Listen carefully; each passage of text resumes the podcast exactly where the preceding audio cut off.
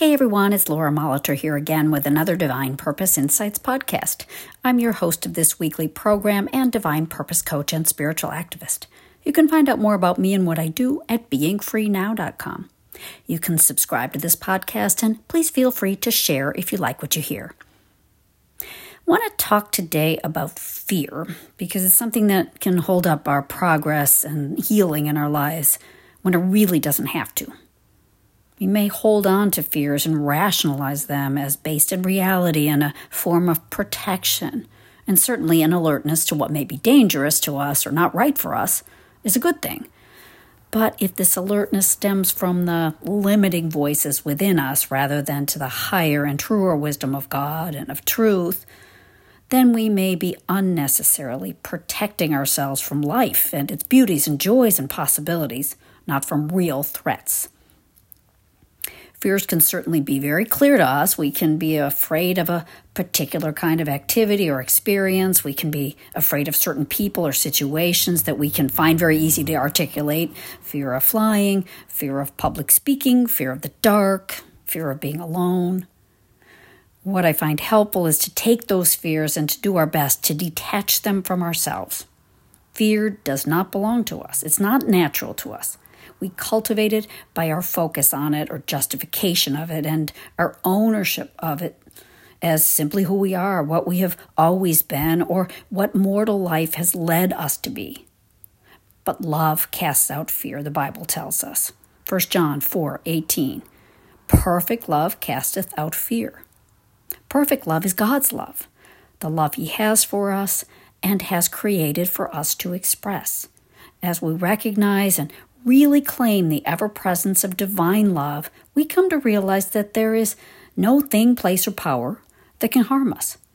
Perfect love is so loving that we can know that we are safe. Perfect love is so all pervasive, so infinite, we know there's no place where its power does not exist, no place where we can go or thing we can do that love isn't there with us, actively, intentionally and to the expulsion of all else that would seem to be. You are not and cannot be a fearful mortal. It isn't how you were made. So, what is fear? It's an accusation against you and against God, who made you perfect, confident, and safe. We can stop owning that fear and almost relishing how it victimizes us at times and instead do our best to see it as an accusation that has no merit and actually has nothing to do with us. Don't plead guilty when you're being accused of a lie. I also find it important to uncover those more subtle fears. Often we may not realize that we're struggling to find peace, being angry or upset, feeling sick or tired because there is a sense of fear that is laying beneath the surface. That fear doesn't belong with us, so it's going to make us uncomfortable. But if we can recognize it, bring it to light, we can address it with that love and truth, and so lose that fear or see it begin to dissolve in our increasing awareness of who we really are. For example, we might find ourselves feeling defensive or burdened about some relationship. We get resentful, yet we can't let it go or come to terms with things.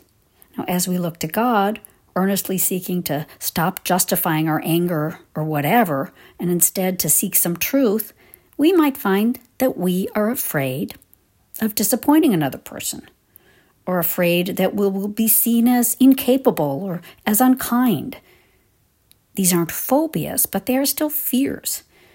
We may be afraid that our behavior will be judged negatively or we might be afraid that we'll fail at some new opportunity and yet we'll use other excuses like the timing isn't right or no one would ever choose us to do this anyway. If we uncover this fear, see that we seem to believe that it is legitimate, then we can shine some light on why it really isn't.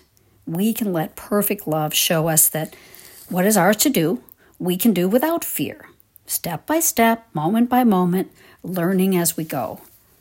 Uncovering fears doesn't necessarily mean we're suddenly fearless or arrogantly confident. What it means is that we're beginning to recognize that we're agreeing to some fear and then to humbly let ourselves be guided forward out of that unnatural, unnecessary fear and into a new tomorrow.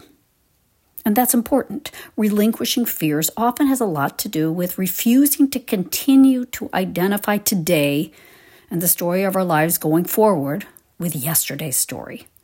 A fear based on the past is not one that has to stick to us. We grow, we learn, we advance. We should acknowledge that we can become more free with each new day and not just keep old fears and collect new ones. Fears don't suit us. They're not what we want to be seen as or known for. They're not always easy to overcome, but once they are seen and uncovered and also seen as illegitimate accusations, we can begin to find calm and confidence. Divine love is so much bigger than the fears you think are yours. God did not make you as a collection of conscious or unconscious fears. He made you to express His nature, to experience His love and His life. We can let God's light naturally reveal these fears and dissolve them. We can be willing to let them go and to see how much better life can feel we take off those shackles. Mary Baker Eddy says we should master fear instead of cultivating it.